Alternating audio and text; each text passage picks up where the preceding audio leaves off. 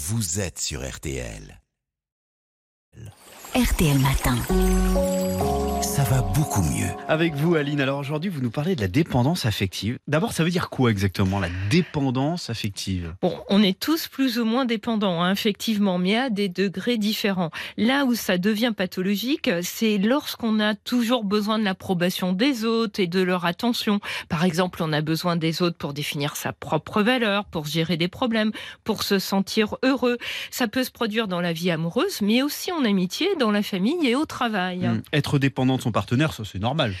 Ben, oui, mais jusqu'à un certain point, Jérôme. Dans une relation équilibrée, on connaît ses besoins émotionnels et on s'efforce d'y répondre par soi-même.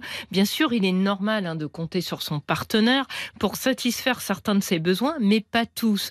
Il n'est pas réaliste de porter toutes ses attentes sur une seule personne. Il y a des limites à chaque relation. Oui. En cas de dépendance affective, eh ben, son bonheur dépend toujours de l'autre. On ne peut pas se sentir heureux ni satisfait si on n'a pas son approbation. Le corollaire de tout cela, bah, c'est qu'on se sent généralement anxieux. On se sent... Qu'est-ce qui se non, passe? Parce que vous m'avez rien dit sur ma chemise ce matin, Marina. Oh, et c'est vrai que là, je suis pas heureux. Ah, mais ouais. je, je vais vous faire un compliment. J'essaie de le trouver. Puis ouais. euh... Ça, c'est de la dépendance affective. affective. D'accord. Bon, il y a d'autres signes que l'humour raté de Jérôme Florin pour la dépendance affective. Eh bien, on ressent généralement un sentiment constant d'insécurité. Hein. Lorsque son partenaire ou ses amis passent du temps avec d'autres personnes, on peut se sentir rejeté. On peut avoir l'impression de ne pas être assez bien pour son partenaire, avoir peur d'être quitté.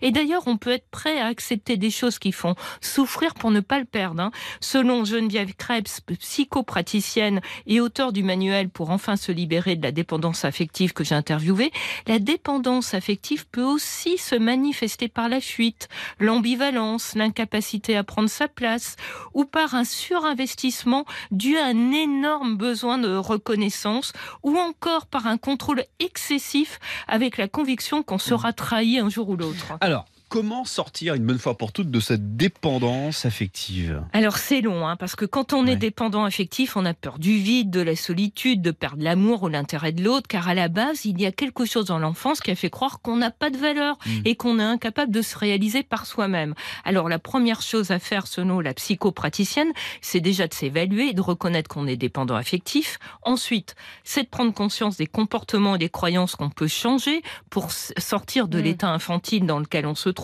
Et surtout, c'est d'expérimenter de nouvelles façons de faire pour regagner de la confiance en soi, de l'autonomie et se responsabiliser. Alors, concrètement, qu'est-ce que peut faire Jérôme Florin pour se sortir de la dépendance affective qu'il a envers moi? Je crois qu'il n'en a pas besoin. Mais bon, déjà, bon, on va, se... oui. déjà, on se recentre sur soi, ses besoins, ses envies et sur les limites à poser à l'autre pour ne pas accepter l'inacceptable. Ne pas hein. accepter l'inacceptable, Jérôme. C'est ma fête.